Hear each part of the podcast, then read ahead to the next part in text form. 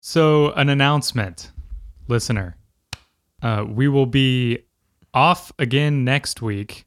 Uh, we have stuff driving house stuff, but Don't bog. but I'm willing personally to do a solo episode if and only if the listener sends in questions any any personal questions any science questions uh, i will not be answering in full details on everything but if you can send in questions before wednesday of next week then i'm willing to record something myself Where do Um, they send the questions? they send the questions to writing the Taurus pod at gmail.com. It's Oh. also in in the show description. Josh puts it there every day. It is. The only person that's used it We've had a uh, few. There's a few. We've had a few. Uh, we keep getting spam emails. So whoever signed us up for the job application website that's telling us that FedEx and Walmart are hiring. Appreciate you. Nobody wants Um, to work anymore. See, the reason I'm interested in doing this, though, I was like, huh, should I ask um, a reliable podcast recorder like Justin to, you know, like co host? Mm-hmm. Or uh, TC said he loves being on podcasts, right? Yeah, so maybe fa- especially if they're going to ask him questions. But that's going to be fun. And I would hate to have fun as Josh is out. So instead, I want to cause myself pain because I'm a masochist. It's like the ultimate amalgamation of like like Puritan and Irish. Like I need the constant like suffering. So you want a lot of Baylor questions. Uh sure, yeah, you can send them my way. Ask, Uh, ask, I will divulge. ask, ask about what it was like when Eric went to Baylor, and ask him uh, for surfing tips and skateboarding tips, and just like uh, maybe maybe you guys want to talk some like deck recommendations, like how you setting stuff up. You going with loose trucks? You like your trucks tight? You know, I tightened my trucks uh 2 days ago. You know, we we we we like to talk about you know your deck setup, and uh, you know you shortboard enthusiast. You go on longboard. You more boogie board styler, knee board, skim board.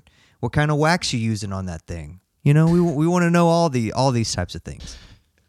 The uh you know, we could even get into either uh, why independent trucks has a, a Nazi symbol as their logo and why they have not changed it. Or um, we can recant stories of seeing the Confederate flag zero board hanging up and fast forward. you know, plenty of stuff to talk about.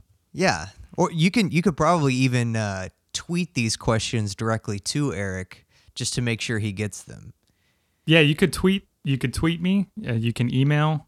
Uh, either way, you can DM me, um, and I'll also be tweeting about this, so the four people that listen and follow me will see. Yeah, Hopefully, add, add it add it to your Instagram story when you're showing off your spray painting skills. there we go.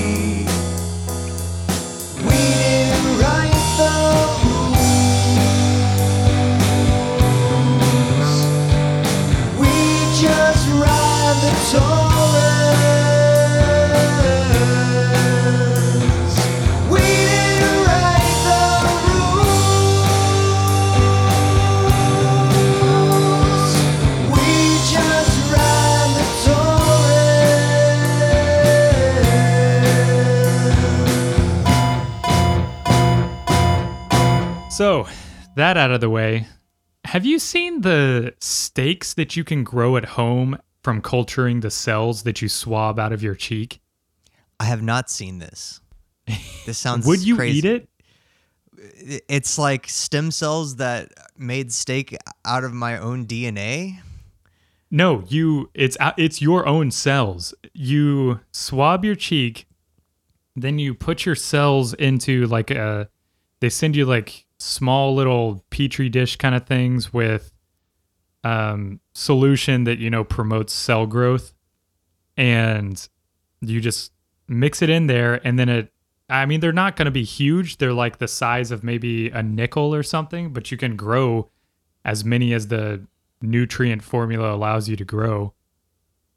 This is this is very strange. So, uh, is it cannibalism? That it's it's a weird mix. I would love to try it though.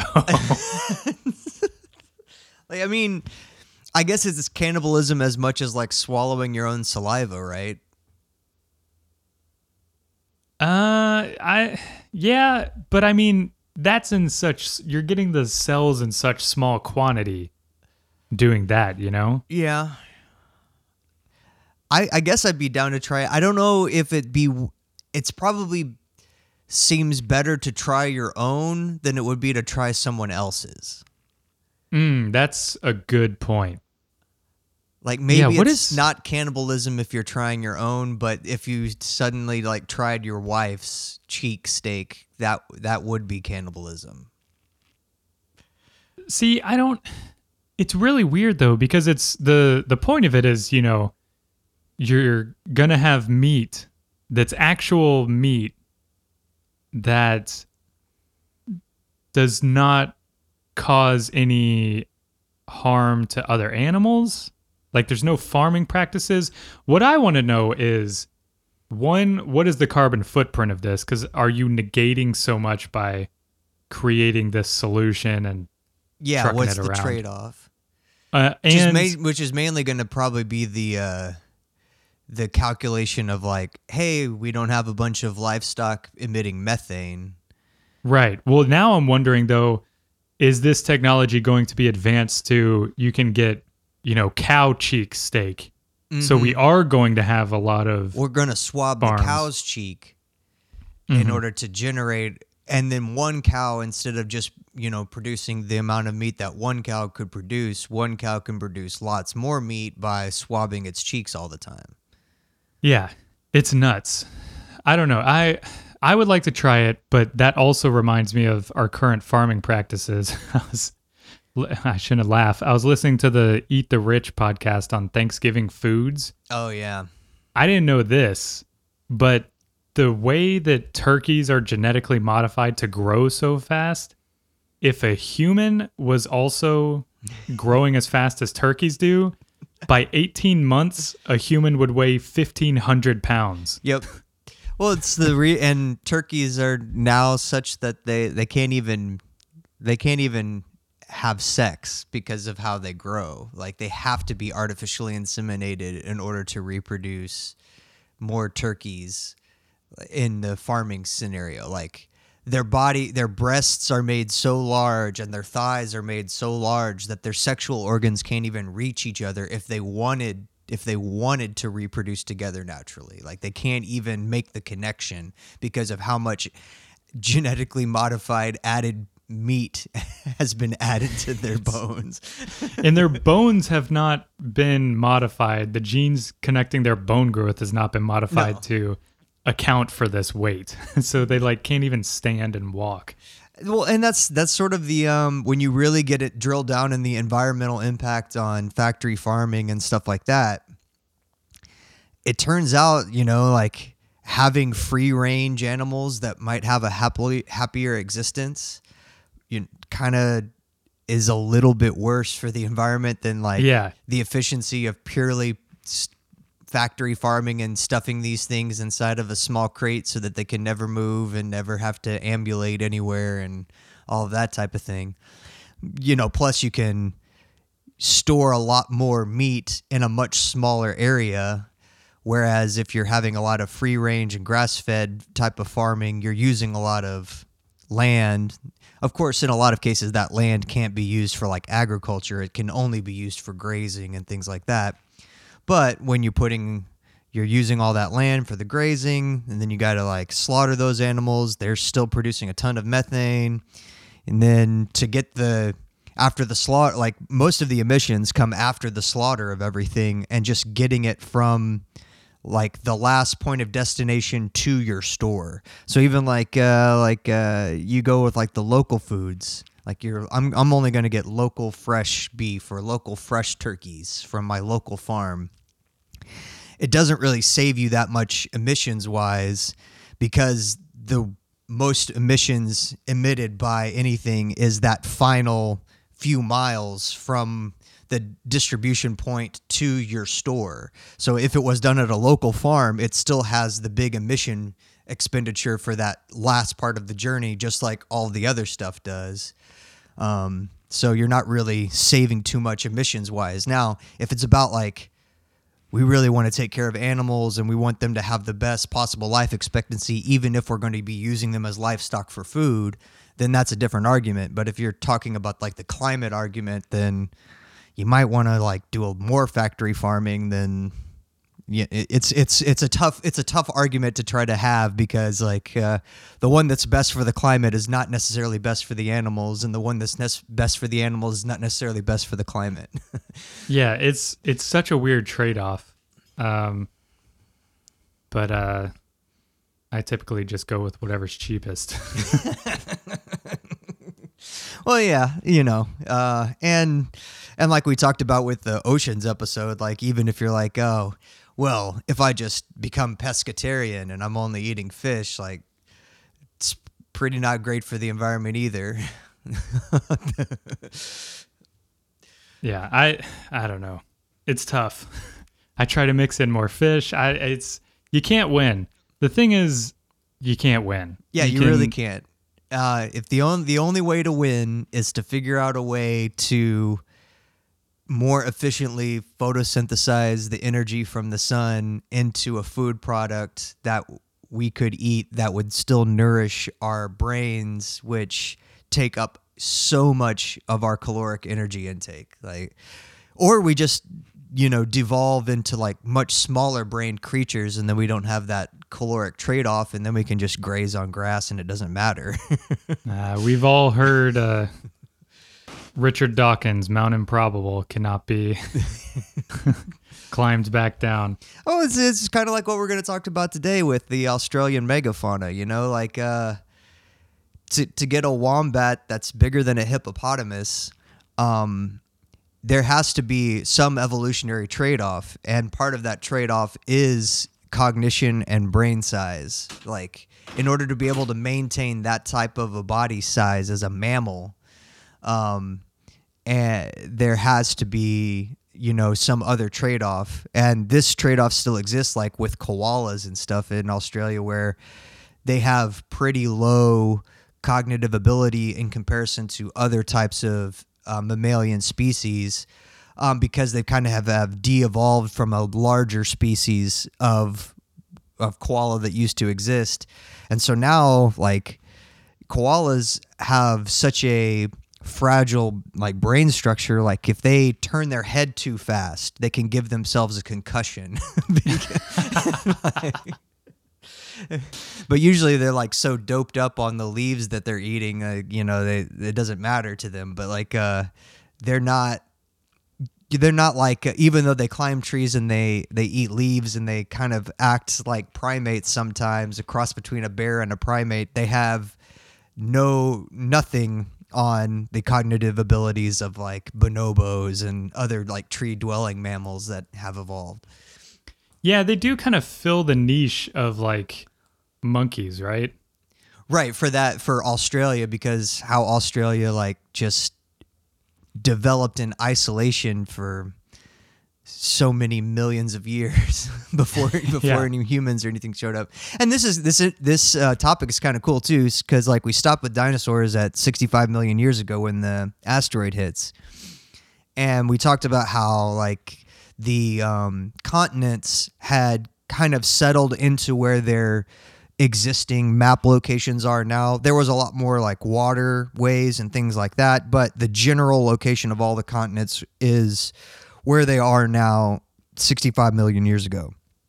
And the thing that gets um, mammals to Australia um, and allows them to sort of repopulate that entire continent after the dinosaurs have died off is at the very end, after the asteroid hits, the tip of South Africa is touching Antarctica, and Antarctica is touching Australia. So, just like uh, we talk about the land bridge between Asia and Alaska, where early humans like migrated into the Americas, um, after after the dinosaurs, there is a temporary land bridge that connects the tip of South Africa to Australia through Antarctica. And at the time the dinosaurs go out, you have a lot of these very small uh, marsupial-like creatures that are populating South Africa or South America. Sorry, I didn't mean South Africa. I meant South America earlier. Um, and from South America, these little small possum-like marsupial tiny rodents um, bridge that gap from the tip of South America, cross the ice bridge or the land bridge that is in Antarctica, and get onto Australia. And they start populating Australia because Australia is sort of like a untapped resource place right now at this time in the world because it's kind of been isolated from where it's separated off of Africa and India a long time ago and it's just been kind of off on its own and all the dinosaurs that were there are all dead. And so these little marsupials like enter this landscape that is almost untouched by anything. And then from like 50 million years ago until 45,000 years ago, they all those creatures evolve in pretty much isolation on Australia as it keeps drifting away from Antarctica, drifting away from Africa, drifting away from Indonesia in total isolation. And you get these incredible creatures that are not anywhere else on the planet um, because it's its own ecosystem, it's its own evolutionary, isolated place on the planet until humans show up 45,000 years ago. Yeah, it's it's such a weird. I I, was getting tripped up too because that supercontinent Gondwana of South America, Africa, India, Antarctica, and Australia. Um, it existed like they were pushed together and then they formed with the northern continents to make Pangea and then drifted apart again. So it it exists both before and after mm-hmm. Pangea. and so I I like you know, we spoke about Pangea during the dinosaurs, but it's so weird to imagine like there's there's so much more time before then like Yeah. like The dinosaurs the are relatively recent when you start to look at the geologic time scale. Yeah, I mean, I know like Cambrian is wild, but then you have like Rodinia or whatever that's like this the massive supercontinent of like all of the land masses before um those broke up before Pangea, way before Pangea. So it's and then there was like a strip of like land like all on like the southern pole. I, I it's so weird. yeah, and Um, at the time when the asteroid hits and stuff, it's not like a Antarctica is not a big block of ice and glaciers. yeah. it's it's somewhat tropical. Like yeah, it's it's land. There's trees. There's you know big plants, big ferny plants everywhere, and there's dinosaurs that were down there like hanging out. they weren't like Yeah. ice dinosaurs. They were like just same dinosaurs. Yeah, I've got like a map here in my notes that shows Gondwana with different species that have found and sort of like where fossils were found throughout the whole thing. And you've got fossils of ferns that were found in South America, Africa, Madagascar, India, Antarctica, and Australia. But in Antarctica, it is like through the middle. It is yeah, like yeah. it's not even like you know the edges where you think oh it might be a little warm the whole thing was livable Mm-hmm. um but the australian fauna just in general before even megafauna uh, is so interesting because it's as you said developed in isolation um and for whatever reason marsupials split from the branch that then placental animals would develop from. Or, or let me go back a little bit. When we were talking about like those proto mammals that looked like dinosaurs before the dinosaurs rose to prominence. Um, from then until like 125 million years ago, anything that would turn into a mammal, anything you would consider a mammal, was laying eggs. Yeah. So it's it's not like they looked like lizards, but they had you know like live birth or whatever.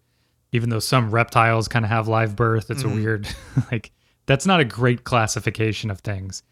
So when you consider that marsupials developed, this is a huge advancement in in I don't know birth, I guess, for mammals. Yeah. Uh, so you have the development of marsupials in South South America or North America, South America. South America, and then they move to North America as well. But then they start migrating all over the place, and They can't compete very well with the placental mammals. Mm-hmm. Like the placental mammals obviously dominate, which is why like you don't see why why it only ended up like that the possum still exists in North and South America as far as marsupials are concerned. Like the placental mammals were much more dominant. But because you got a couple little proto possums that walked the land bridge to Australia, they found this island, this eventual island continent that had no other placental mammals on it pretty much and we're like hey we Right. could just make a space that's just for us marsupials where we're not getting competed out of existence well, that's what's so strange about it. And I couldn't find a super clear answer on it. So maybe you have like better research on it. It was difficult to look up. And when you're looking up like when did Australia isolate, then they're like COVID nineteen outbreak causes isolate, and so you're like, all right, great. Um, so when Australia separated from Gondwana, it still had to be somewhat connected because there are fossils of some placental mammals in Australia from like 55 million years ago. But uh, Australia is proposed to have separated from Gondwana. What was it like between a 100 to like 50 million years ago? yeah the beginning of the isolated separation where it was pretty much only connected by a potential of a land bridge from south from antarctica Okay. Uh, and uh, marsupials evolved 125 million years ago. Placental mammals didn't evolve until 65 million years ago. yeah So you, that's why you've got like you've got this 60 million year jump, um, you know, head start for marsupials ahead of placental mammals.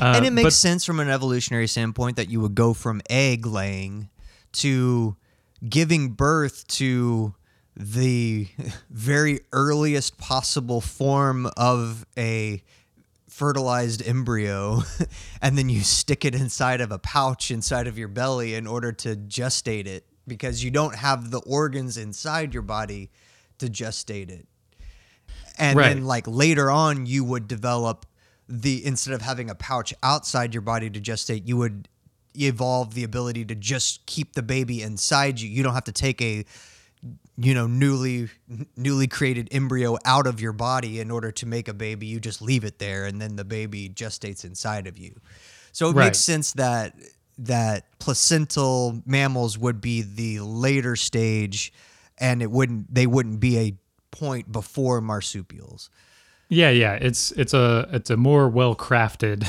baby, I guess. Um, but the the gestation is wild on marsupials. Like the the benefit to it and the reason that it seemed to have thrived in Australia is uh you know if you compare it to a placental mammal and you know like reptiles and egg laying mammals also thrive in Australia for the same sort of reason if times start getting really hard and food is suddenly scarce there's a drought or whatever or you know a new sort of predator starts coming closer something something that becomes difficult. The way this article put it is baffling to me because it sounds so callous but i guess it's true that the mother can then jettison the newborn Oh, from yeah. her pouch. She's not- and just She's not tethered to it with an umbilical cord for like the entire time. yeah. So they can just leave the babies and, you know, conserve the energy so that they can go find food or whatever. Um, same thing with, you know, reptiles or egg laying things is once those eggs are laid, you kind of, you know, you protect them. But if times start getting tough, well, I'm the one that's living. So you just go off. Uh, but the other benefit to marsupial development is their gestation is so short that you could have a baby that just left the pouch, another baby that uh, has just gone into the pouch, and the mother can be pregnant again. ah. The gestation period for there's like a mouse like uh, marsupial called the striped faced Dunnart. Its gestation period is 11 days. so from conception to when it crawls out into the pouch is 11 days. Then it spends, you know, like 300 or 400 days in the pouch. Like sometimes, sometimes it's less than that, like mm-hmm. half a year or whatever. But on average, it's only 26.5 days from conception to the time the embryo or you know whatever you call it like new neonate or whatever goes into the pouch to further develop. Um, and throughout that gestation the i was wondering like is it just the same like milk that they're drinking?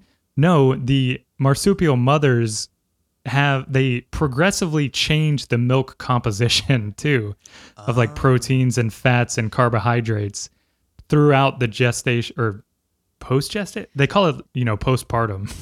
So you're getting Um, you're getting the big fatty baby nutrients early on, and then you're getting the more protein rich stuff maybe later. yeah. And around like 100 to 200 days uh or no i'm sorry or after 200 days that's when it first exits the pouch. So then the neonate starts mixing in like eating some herbage with like drinking milk in the pouch so whenever you see like you know a baby kangaroo that's like pretty fully formed but hanging out in a kangaroo's pouch that's it's like It's a separation anxiety kangaroo. right. But again, I mean, we spoke about Get this off like your mom's you know teats. how many how many episodes like episode three about the Tasmanian wolf. Yeah. But this is just it's insane that every marsupial does this sort of development. Um, and Australia is home to like two thirds of the 330 marsupials. So they thrive there because Australia went through some pretty rough conditions throughout its isolation and prolonged isolation that it was able to diversify, but also not diversify much. Right. That's and like the arid conditions and the multiple ice ages that happened between 50 million years ago and 45,000 years ago when humans first show up. You had like uh, these incredible like climate changing cycles during that time because you know you're talking like 50 million years of time. And um, you had still the megafauna, these things that started out as smaller than possums that were pretty much just one very specified species that show up there show up and because of adaptive radiation because now there's like oh i don't have to rely on just one food source. I don't have to share my food source with a bunch of other things anymore. Look at this. Look there's i could be the uh, little possum that's just going to eat bugs. And let's see what happens if i'm the one who just specializes in eating bugs and what happens evolutionarily over 50 million years if i just eat bugs. And like another one was like no no i'm going to eat trees. Let's see what happens to me if I just eat trees for 50 million years. And so you had a lot of like incredible niche specialization happen during that time.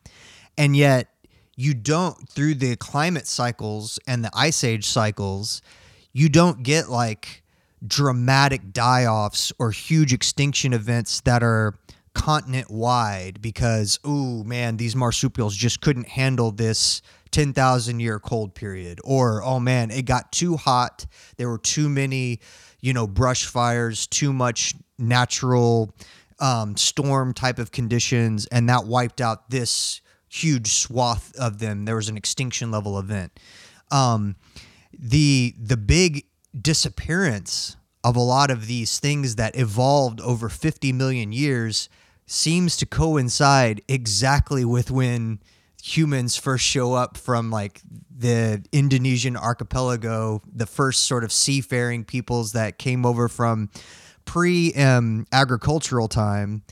Like there were fishing villages, you know, like before when when everyone was a hunter and gatherer, um, the first sort of communities were built on coastlines where people could fish daily for their sustenance and thus they didn't have to move around very much. So you had these trading spots in the world that were these small little fishing villages. And that's why these people um, were some of the very first explorers. Like this, this exploration of Australia from the Indonesian people and the exploration from um, Indonesia to like Hawaii and uh, eventually even getting to South America um, over the ocean. That happens like before people from Asia walk across the land bridge into North America. So this is like one of the first great migrations of humans, but it's happening before the great migration that we all consider to talk about because we're like North American kids. So we always talk about when the first people came over from Asia and those became what we consider Native American peoples. Um, this is this is before that, and um, so you there there's sort of conjecture in the um, archaeological community and in the scientific community about necessarily what causes this sort of mass die off 45,000 years ago of the Australian megafauna. And we're not talking about just a few things go extinct. We're talking about there before 45,000 years ago there's 24 distinct species that are bigger than, you know, 200 pounds on average. There, there's like what uh, wombat that weighs like three thousand kilograms. Yeah, yeah. There's This is a si- size of a size of a hippopotamus, but it's a wombat. There's a kangaroo that's twice as tall as a human. yeah, there's a there's a giant carnivorous duck that's like eight feet tall. it's basically like a dinosaur with a duck mouth, but it's a it's a duck. It's like a, a it's like a giant duck, but it was like it's carnivorous. It's- Yeah, there. Oh, the there's also like that. This may be like that tall kangaroo too, but one of them it just has one claw on its foot, like, mm-hmm. and it can jump. What was it like over two meters? So it can jump like six feet in the air, so that it's got a s- down slashing motion with just these two feet that are just come to an exact like razor point. Yeah, there's a there's a lion. It's not actually related to any of the big cats from Africa, but it through convergent evolution, this marsupial possum 65 million years ago evolved into a lion. what what looks and operates like a lion, has all the features of a lion, has has a retractable thumb claw on each of its hands which makes it even uh, even more you know gnashing and deadly than a lion. Has a bite strength two times that of the largest lion on on the savannah. That's gone too. But the the uh, the reason you know some people will point to like climate factors why these things all go extinct but you know that kind of runs into the problem of hey there were all these even more extreme climate events throughout this period before humans showed up and that didn't cause the extinction of any, any of these creatures. Also with the with this big die off of these things 45,000 years ago if it was a climate induced type of catastrophe like we talked about previously you see the effects of a climate um, type of extinction event that shows up in the ocean too. That shows up with the big creatures but it can also show up in some of the small creatures. It shows up in the plant record. It shows up in all of these things. And the record of this die off 45,000 years ago is pretty specifically targeted to these big megafauna type of animals. And then shortly after they all go, then there's a collection of smaller type of animals that go extinct. But nothing happens in the oceans. Nothing happens to any of the coastal creatures. Nothing happens to any of the plant life. So it's led more anthropologists and archaeologists to to surmise that the decimation of the megafauna had a lot to do with the arrival of these early Homo sapiens 45,000 years ago. And partially that has to do with the fact that when Homo sapiens are evolving over a 200,000 year period in Africa and Asia, they're evolving from like the early Homo um, branch, and those, you know, bipedal creatures are evolving alongside all of the megafauna of Africa and Asia. All of the giant wildebeest and the lions that are still there, and the elephants and the rhinos and the hippos, all these giant creatures that are all part of these continents and still are around.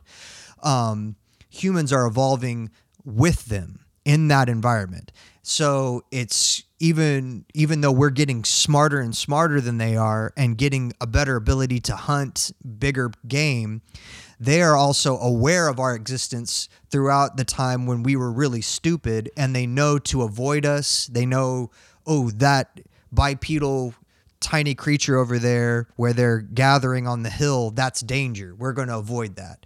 They have this sort of um, collective knowledge of our existence.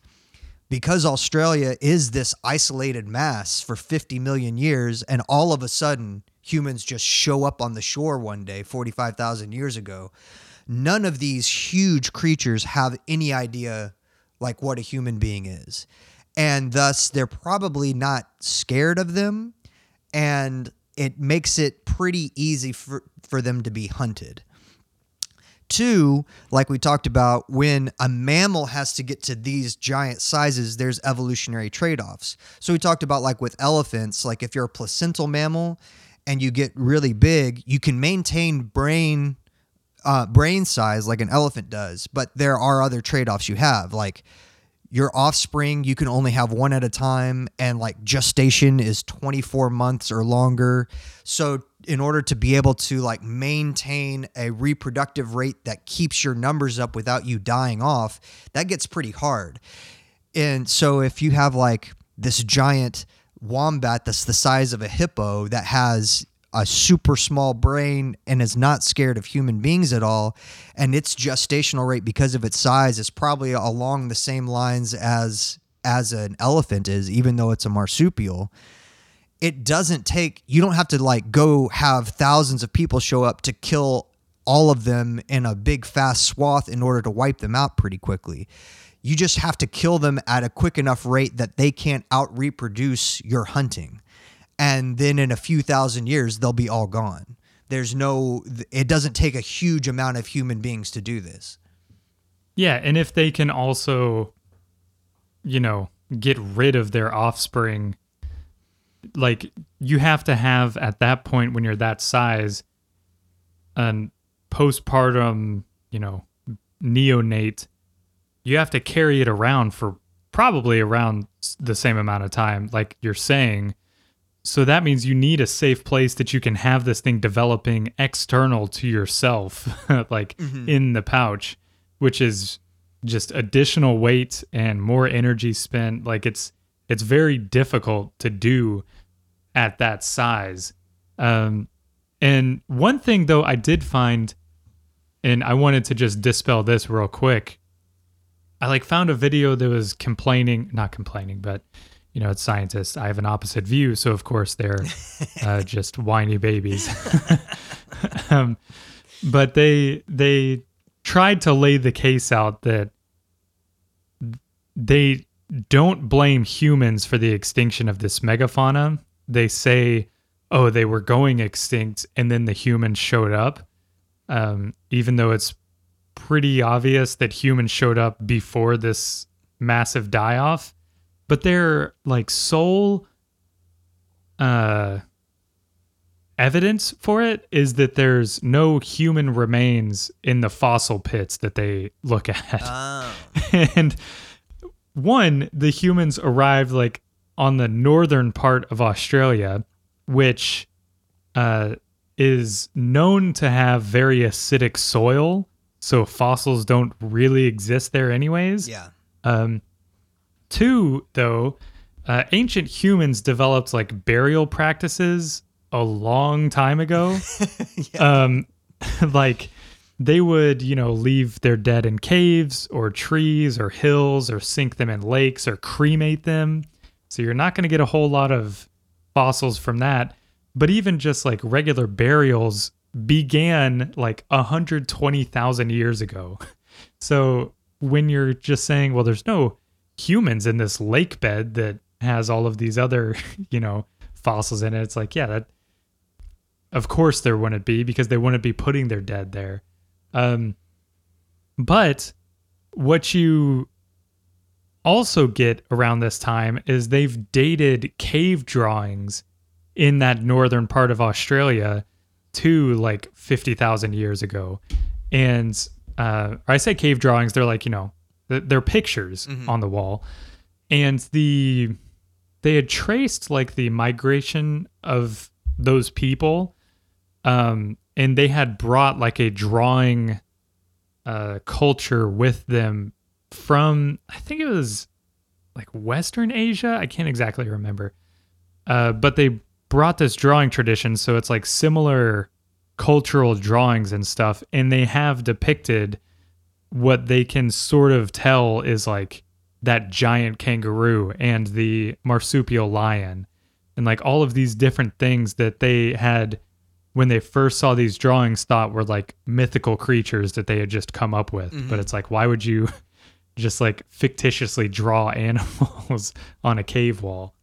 Oh yeah, and like they're part of the um, the dream stories that the Aboriginal people still talk about. Like it's still part of their oral tradition of the Aboriginal people. I think there's a th- and this is an issue too when you know we talk about if we talk about uh, the later emergence of human beings across the land bridge into North America and the complete desolation of the megafauna and megaflora in America that associated with the first migration of humans across from Asia.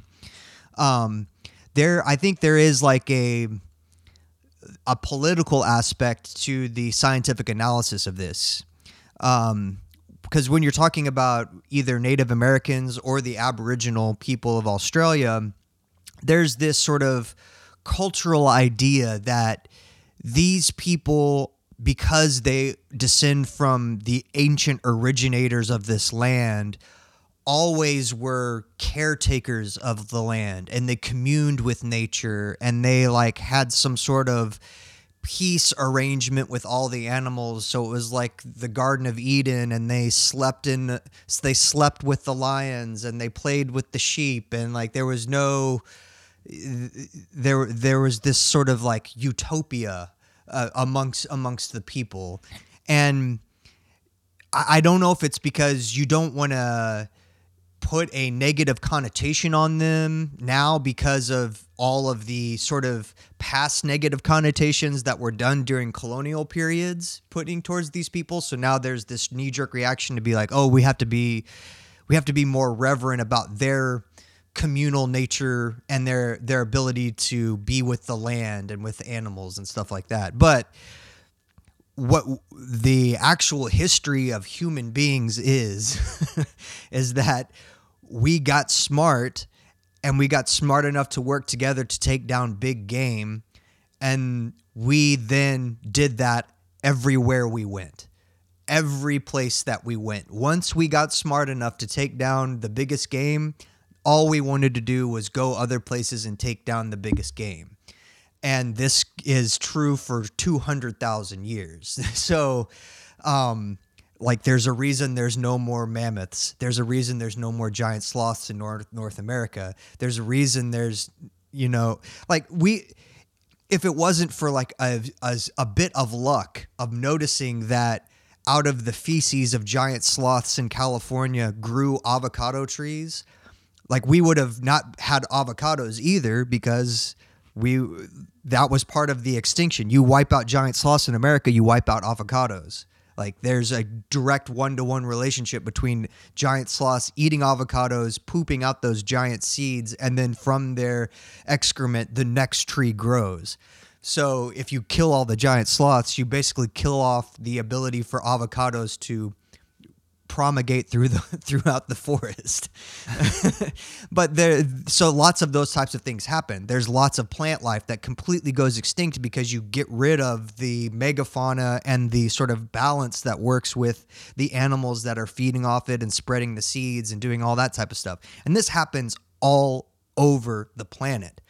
And it's not this is not to say that oh uh, the Aboriginal and the Native peoples, you know, were were terrible and they were bad for the environment or something like that. I'm not trying to say that.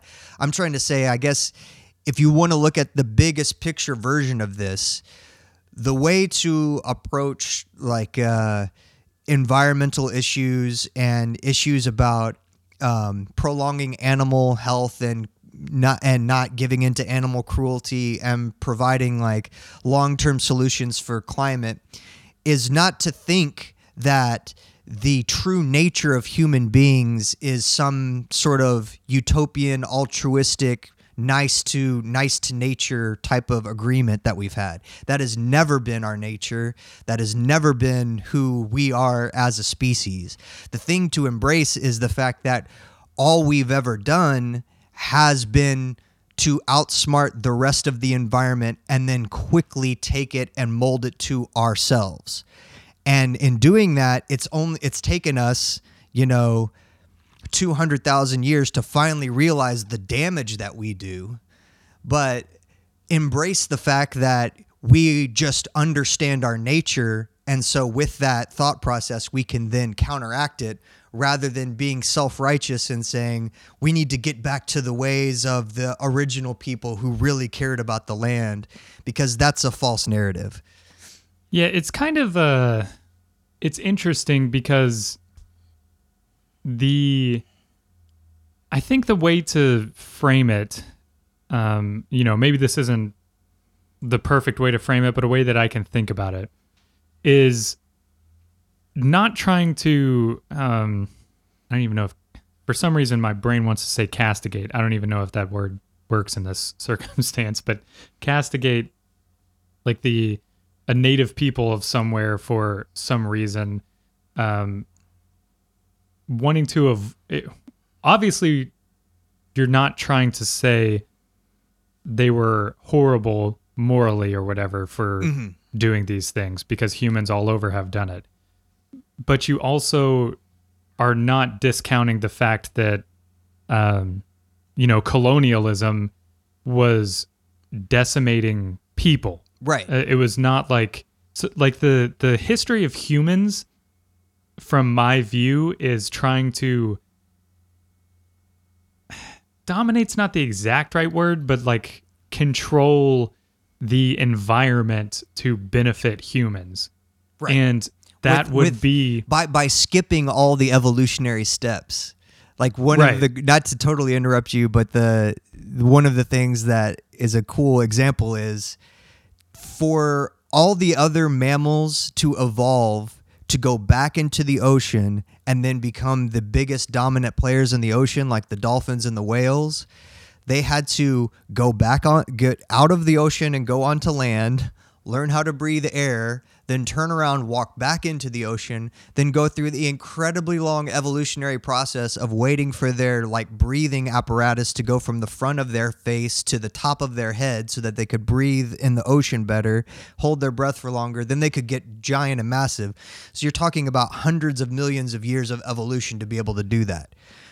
For a human being to dominate the ocean and use it, it took much less time. It took like from the very earliest Homo sapien to the first ones that were just using boats to navigate across archipelagos and get from Indonesia to Australia, you're talking 50,000 years.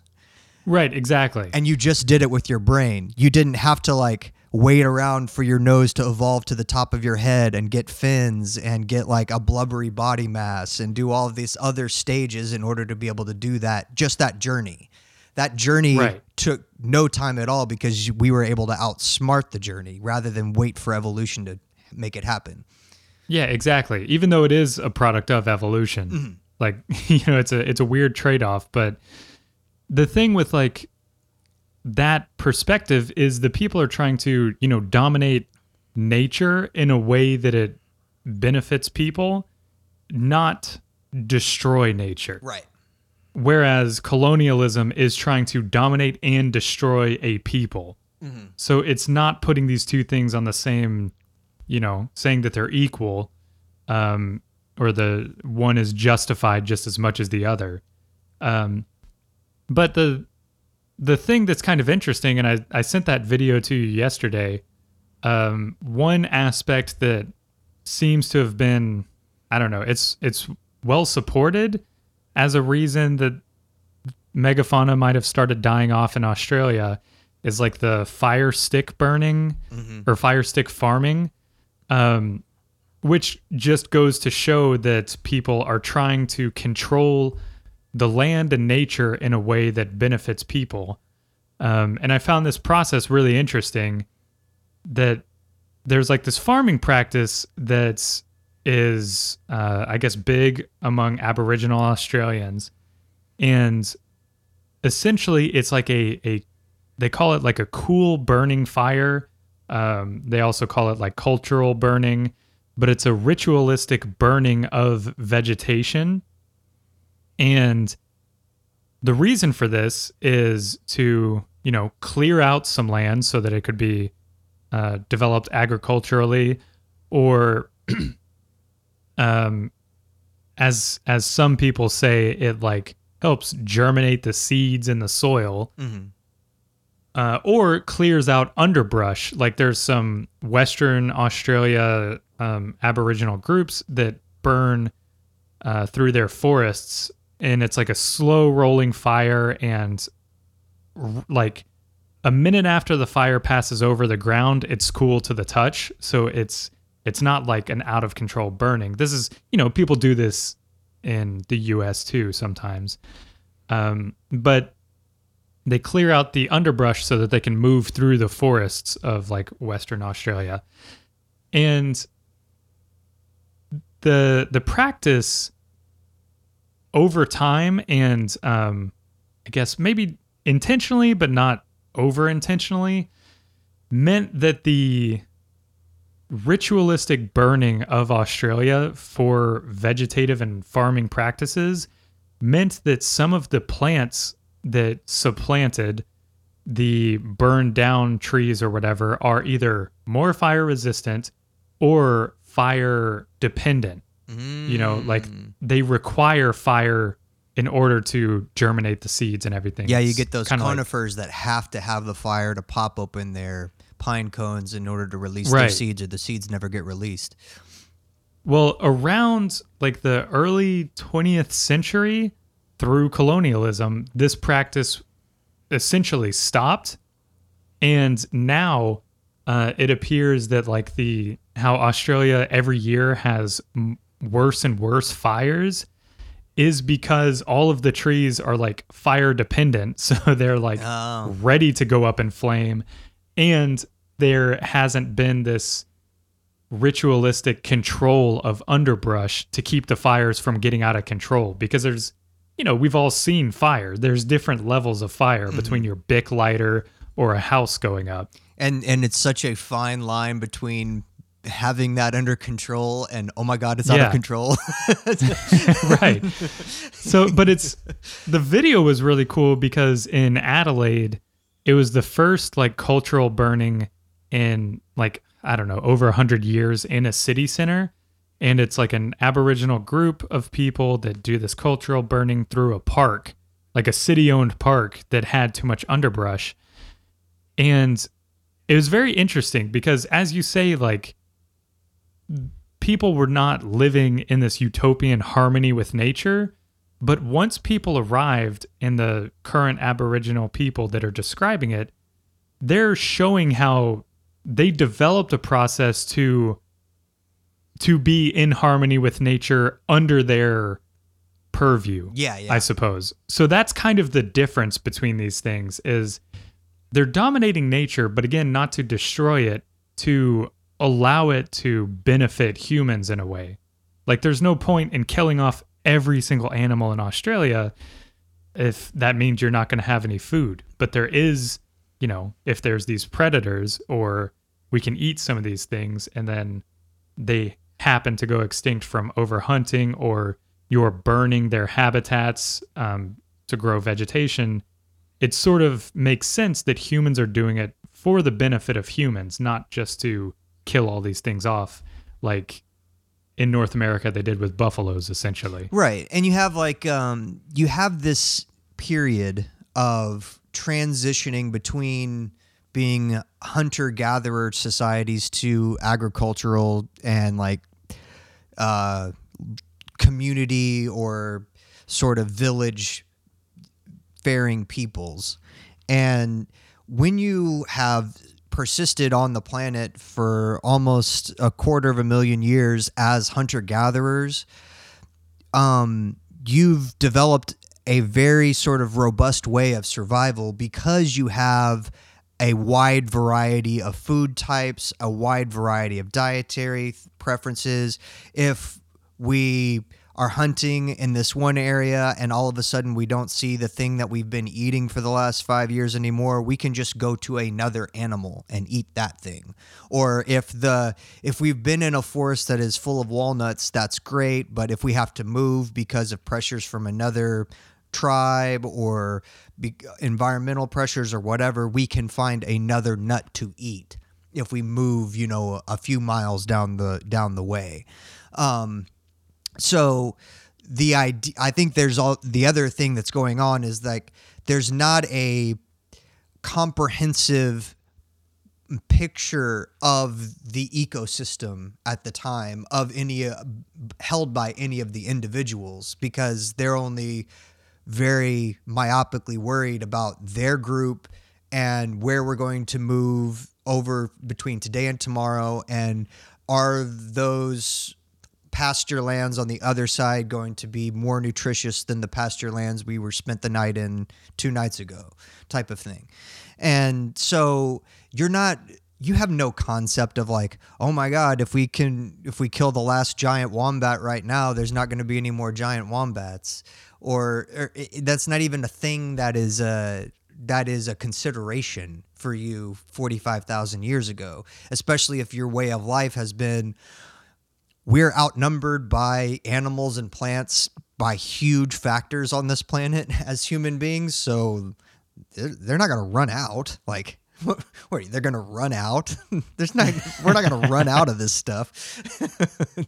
So so there there's also like to think also that native peoples or early sapiens had this some had some sort of forethought or mindset of like we know to be good to the planet and be good to animals so that we can preserve all life forms for as long as possible and let them and not bring about early extinction of any of these life forms. Like that is not a thought process that even existed. Like that is something that takes many years. Like people don't think things that can go exist even when darwin is writing origin of the species like the concept of even like mass extinctions is only a hundred years old so Right. so so to it's always important to kind of think about that and not put in both ways one we have are just now coming to a lot of these realizations but two there's no way that people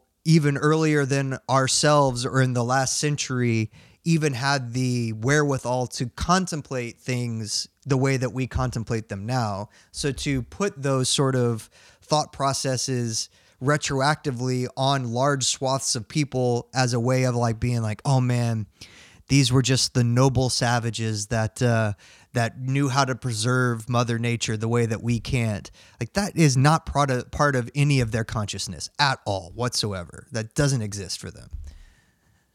Yeah, the preservation of places. I mean, it, I wouldn't even say it. It doesn't seem like a. It, I'm speaking way out of turn here, but like a main tenet of things. There's there's a difference between living in harmony with nature and the way that you, you know, under your own demands and preserving nature in its pristine you know whatever it's kind of like with yellowstone like how they their official messaging is like this is untouched by humans right. but like humans have been going there except, for thousands except of for years except for the 25,000 years before we found it. right um but like the preserving nature that's i mean correct me if i'm wrong but does that not come from like royalty having their own like nature preserves to go to Right, right. Like- do you, do you think like the the gardens in front of like the palace is preserving nature because you chopped all the shrubs into like a maze? right yeah so it's it's like a warped concept in and of itself already that it's not something that exists or i guess existed um obviously the the terrors of colonialism certainly screwed things up way worse than right. You know, uh, for the people living there. So it's kind of, it's one of those things that's like it's a weird trade off to to start thinking about and working through. But the human or the history of humans is such that humans have always gone to places and warped it to work for them. Otherwise, you know, where would they go? Like, Well, and I think that th- this is a bit sidetracked, but in reading stuff about the different Aboriginal people in Australia as uh, backup research for this, and this is another thing that also happens with Native Americans in the United States. But because that we have a colonial mindset that arrives and then we our understanding is clouded by the colonial judgment of the original col- colonists that arrived on the land and first observed the people. Um it's a often mistake either for the good or for the bad that when we look at aboriginal people we view them as a monolith. Like oh it was Yeah, this yeah. one tribe that came over 45,000 years ago and then they populated Australia when it's actually like multiple waves of small bands of people that come over over thousands of years and Australia has the aboriginal people like settle all over the continent, a continent that is larger than Europe. they have over 250 different languages amongst all of the people that live there before colonial times. So to think that like all of these people were operating in like harmony and in concert with each other and with nature until like these darn colonists showed up and ruined the utopia is not you you have to think about it with the same type of complexity and diversity as you do you know all of like someone from eastern hungary versus someone from portugal. Like they're not gonna you could say oh yeah they're europeans. But they have n- nothing almost nothing in common with each other.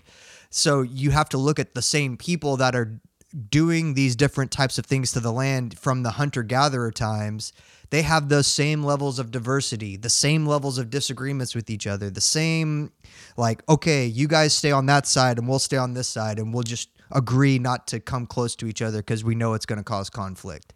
Like I mean, even like with the story of Thanksgiving, like were the native people not sort of trying to ally with the the colonists because they were also in a dispute with other yeah. like tribes? Like so it's you know it's it's all working in different ways.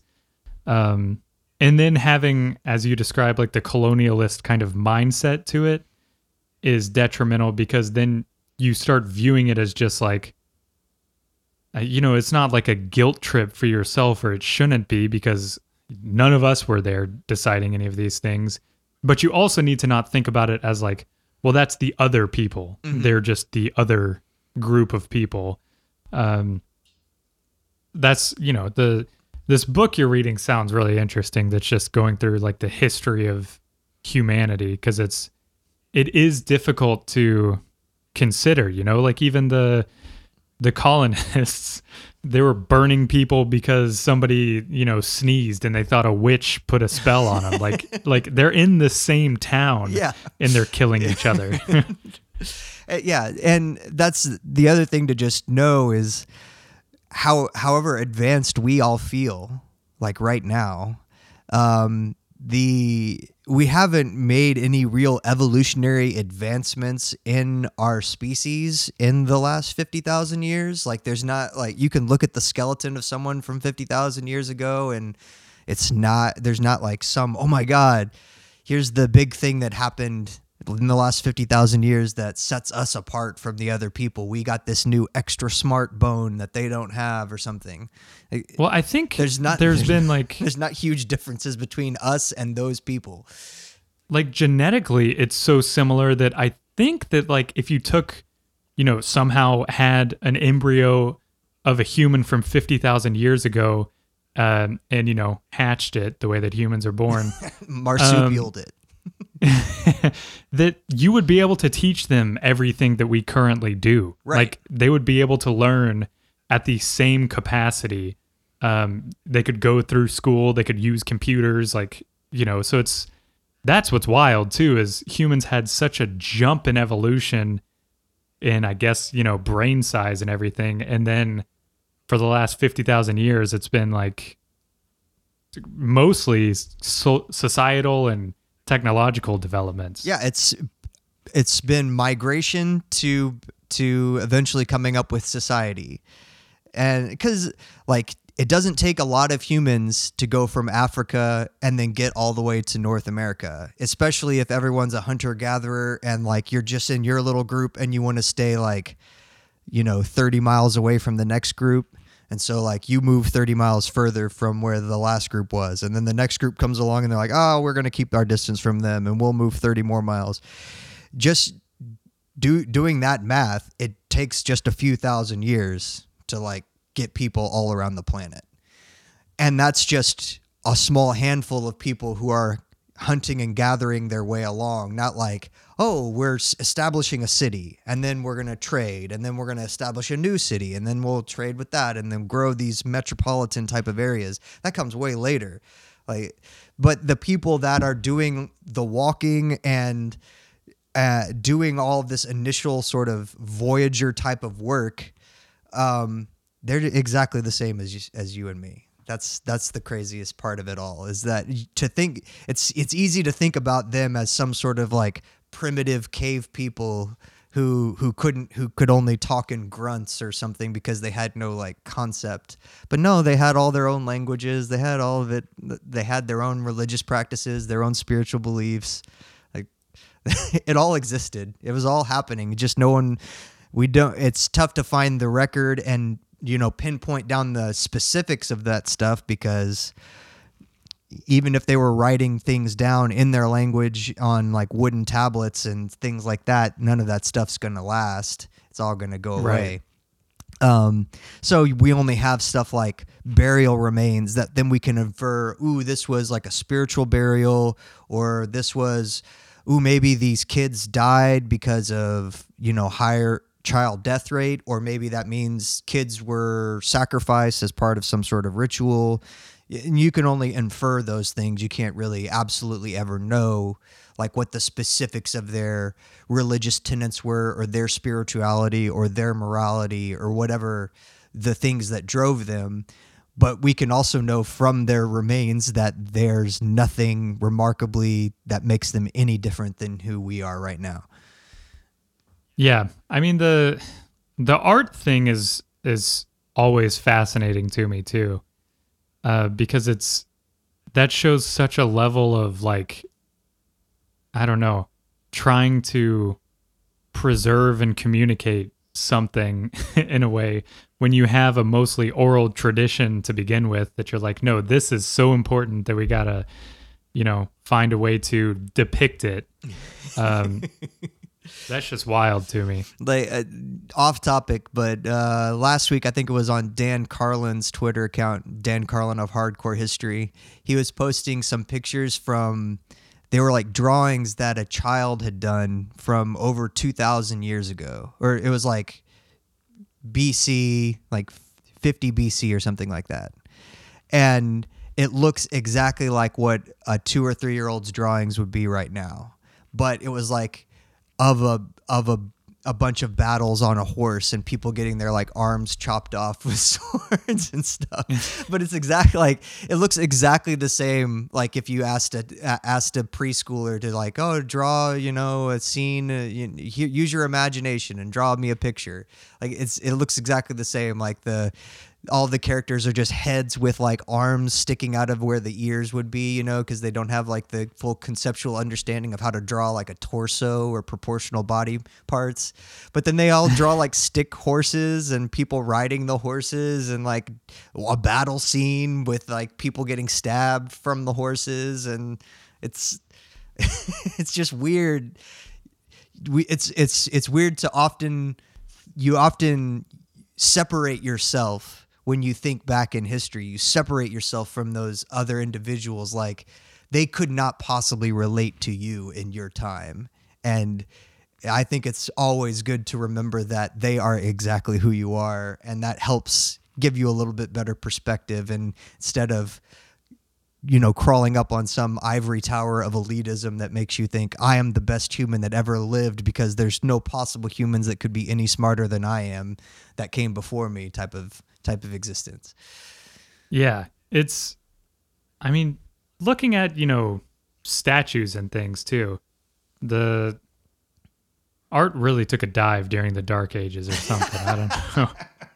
It was it was just what the preferred pop style was, you know, like like how we talk about like how music really sucked from like 1999 to 2007. it was just a period. I thought you loved nu metal. it was just a period of time where like we were trying some new stuff and it just wasn't working out. Man, I'm trying to find this these images, but this guy tweets a lot. oh yeah, he does tweet a lot. Well, um, yeah. I mean, I think that's pretty much all. I, oh, the koalas, real quick. Uh, you mentioned them at the top. I I didn't want to spoil all of our good stuff, but I didn't know that koalas had such a hyper specialized diet that it like appears that some of them only eat one species of eucalyptus. Yep. Which is another But- thing like if there was a climate induced catastrophe that caused all of the extinction of these things, you have a lot of creatures like koalas on Australia that are so specialized to one very small niche that if it was a climate induced disaster, a lot of those creatures should have died off as well. Yeah, there, well, there is one that did die off. There was a, it was essentially the marsupial version of a mole, but it was highly specialized to just dig in sand. um, but it's like it doesn't create burrows. It just has the specialization to dig in sand to, get it like put look for itself in a food. pile of sand. yeah. Um, but the koalas, because of the fires, because there's not, you know, ritualistic underbrush burning, um, it has fires have devastated eucalyptus trees so much, and eucalyptus trees do not replenish quickly. So for koalas, they're needing to now, um, if they're going to keep the species of koala existing, uh, they've already tried it to get them to eat different species of eucalyptus, but they're trying it with other food sources, giving them fecal transplants. Just to keep this dumb little thing What, alive. what, if, what if we give you a bunch of gut bacteria that'll eat r- other leaves? Will it make you want to eat them? It's crazy. Like it's not like their body cannot digest it. They just don't eat it. Right, like pandas and bamboo. You know, it's like why are we why are we trying so hard to keep this one animal alive that refuses to try to stay alive on its own? Man, bamboo grows so fast though. yeah, true.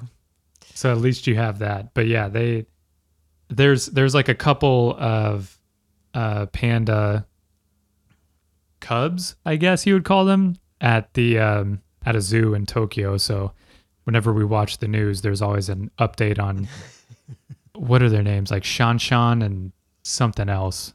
but they um it are pandas also born in pairs always? I think so, and they're incredibly tiny, even though they are not marsupial birth type of animals. Like the thing that is born is like the size of what a marsupial born creature would be to be put inside of a pouch or something like that. Yeah. Not a not a great evolution there. We're gonna keep them alive though, because they're so darn cute.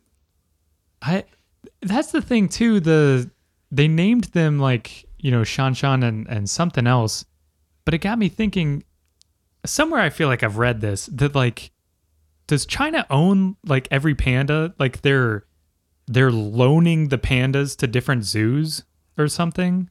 I don't know. I need to look this up. Like, how could I mean? They own like the parent pandas. Could you own the offspring of a panda that you don't have in your? Country I would think so, right? I don't know. Maybe. between countries and it's it is like is it a national symbol or just culturally important i don't know just don't just just don't get it confused with Winnie the Pooh, or call or call President Xi Winnie the Pooh, or y- No. he'll you'll get in trouble. i would never i would have that one nba player yelling at me mr freedom All right, man. Well, that's all I've got on the Australian megafauna, and uh, that's the the human the human contribution to its demise.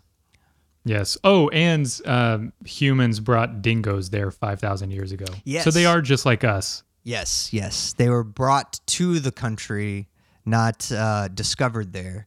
And this should all dispel all of the myths that you might have learned in your colonial classes back in the 80s that Captain Cook discovered Australia. Because, like, everyone knew Australia existed before Captain Cook even went sailing. Like, it was already called New Holland back then. So, this idea that, like, oh, look, he just not only did discover everything, he also discovered Australia, that's just t- total revisionist colonial BS.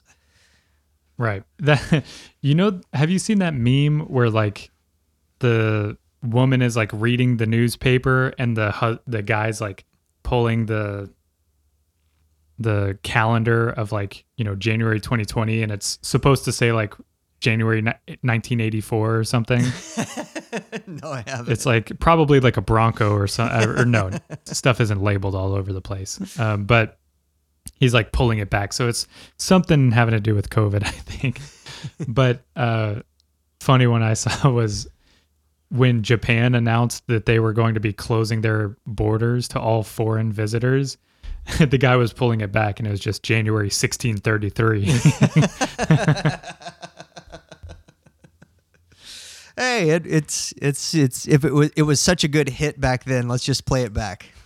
Man, that was a weird thing when I worked in Japan too, because Japan, you know, the American guy, I don't know how much you know about him, but like I think his name was Perry. Um, he showed up at Japan and you know at the barrel of a gun was like, "Open your country, we're trading with you now." I Um, just discovered you. right but the weird thing like again i've i've mentioned i had very weird coworkers that were you know anytime i tell miho a story she's like they're that's weird but they because i was uh, bringing like a fresh idea or whatever like hey what if we use slack to communicate or something they would call me like captain perry Oh, like you're here to you know way to go! teach us how to way to go, things." fucking colonizer. yeah, but it was in an endearing way, and it made me very uncomfortable. oh, I love it. um, all right, well, don't forget to send your questions to Eric, so he has to do a solo episode next week. And uh, and until then, we'll talk to you later. Bye.